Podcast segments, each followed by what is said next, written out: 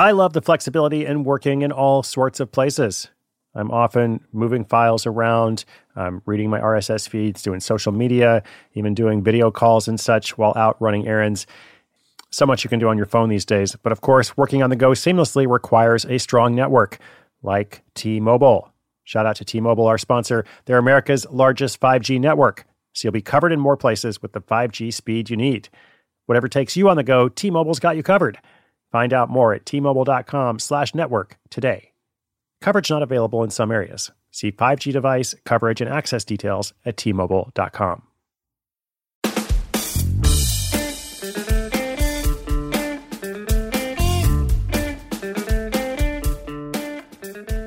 What's up? Welcome to Side Hustle School. My name is Chris Guillebeau. In today's story, a young entrepreneur goes from walking dogs to owning a multi city pet care company.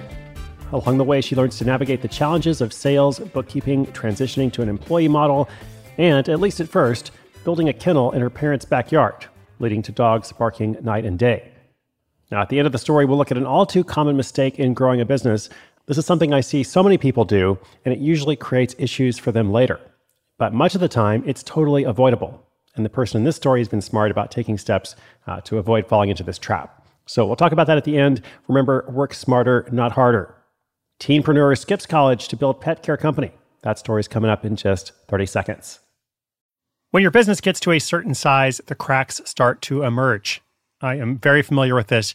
Whenever my business grows, you know, things are working pretty well at a very low level or at a mid level, but then the things that I used to do in a day are taking a week. I've got way too many manual processes.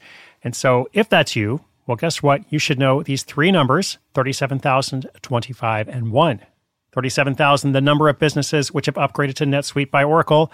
25, NetSuite turns 25 this year. That's 25 years of helping businesses do more with less, close their books in days, not weeks, and drive down costs. And one, because your business is one of a kind. So you get a customized solution for all your KPIs in one efficient system with that one source of truth. Manage risk, get reliable forecasts, improve margins, everything you need to grow all in one place. Right now, download NetSuite's popular KPI checklist designed to give you consistently excellent performance absolutely free at netsuite.com slash hustle. That's netsuite.com slash hustle to get your own KPI checklist. netsuite.com slash hustle. Want to make smart trading decisions fast? Decision Tech from Fidelity can help. You'll get heads up alerts on market events and insights that can inform your buy and sell decisions. Plus, you can trade fractional shares with zero commissions for online U.S. stocks and ETFs. Never miss an opportunity. That's Decision Tech from Fidelity. Get started at fidelity.com slash trading. Sell orders are subject to an activity assessment fee from 1 cent to 3 cents per $1,000 of principal. Fidelity Brokerage Services, LLC. Member NYSE SIPC.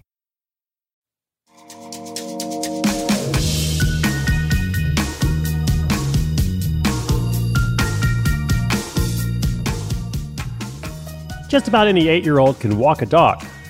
But how many of those kids turn a few bucks into a full blown business that's hiring employees by age 20?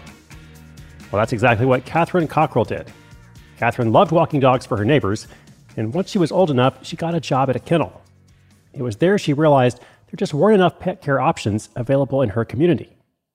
As a high school sophomore at that point, Catherine's parents very kindly, and perhaps somewhat naively, let her set up a kennel in the basement and the backyard of the family home. She spent $97 on her first order of pet gear, a number that seemed huge at the time. This allowed her to install a dog grooming station in the basement, while that backyard was converted into a dog park. Since she was just 15, Catherine's pet care prices were set low, which brought in business. And as the home based after school operation grew, dogs barking all hours of the day and night became a real issue. So, once business was booming, Catherine's parents encouraged her to move the entrepreneurial endeavors to a new location. She continued to operate Happy Hound pet sitting all through high school. then, when it came time to go to college, she chose to go a different direction.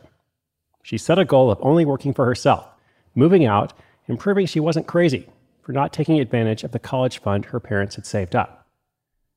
This felt like a gamble, since nearly all of her peers were going on to higher education. By age 19, Catherine was making her own living and had moved out of her parents' house slash dog park. By age 20, she was hiring team members. And by age 23, she had a second branch in the works. So let's take a look at some of these details. Happy Hound currently offers dog walking, pack hikes, pet taxi, and pet sitting. Each service is charged a per visit fee with a premium fee added for holidays. Clients can interact with the business through an app called Handler, which handles booking, communication, and billing. Pet owners receive a photo of their pet from each visit and can even access remote check in and check out while they're away. Before bringing on the team members, every responsibility in the business fell on Catherine's shoulders. But now there are four pet sitters at the original branch, and she promoted one of her employees, Mariah, to branch manager about two years ago. Mariah keeps up with the finances, the office work, client contact, and sitter communications. Another sitter helps with office work as well, so that Mariah can take days off.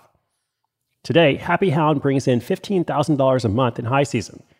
Revenue in the business can be seasonal, so sometimes it gets down to $6,000 a month in low months. For this reason, Catherine carefully times any major expenses, pays her sitters only on commission, and maintains a savings account year round. Ongoing operating expenses are about $1,000 a month. That includes her website, some advertising, and equipment. Catherine spent much the past year replicating her business in a new location.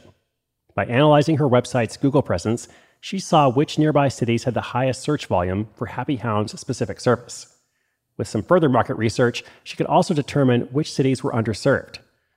By setting up a strong backend, she was ready to hit the ground running. That meant updating the software, creating ads, updating the website, starting an online presence for the new city, and networking. Replicating the business has been more challenging and slower going than she expected, but things are turning around. By learning from the situation, she plans to help her team members create their own branches down the line and potentially franchise the Happy Hound Company. Still in her mid 20s, Catherine's early dog obsession and high school side hustle has already resulted in a decade of experience.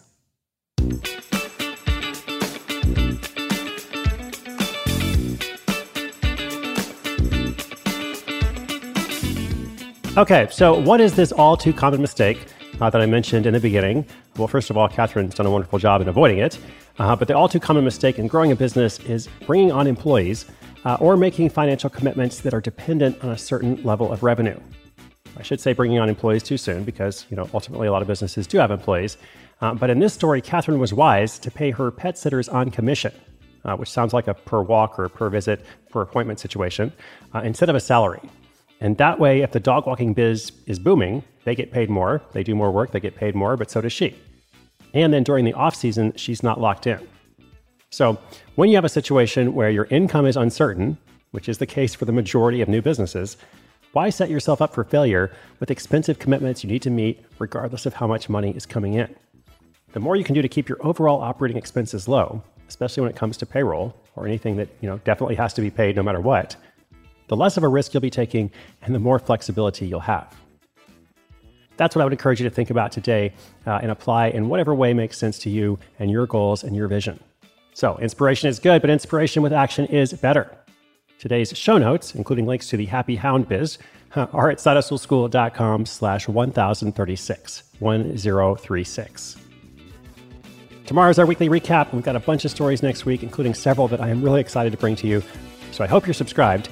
My name is Chris Guillebeau. This is Side Hustle School.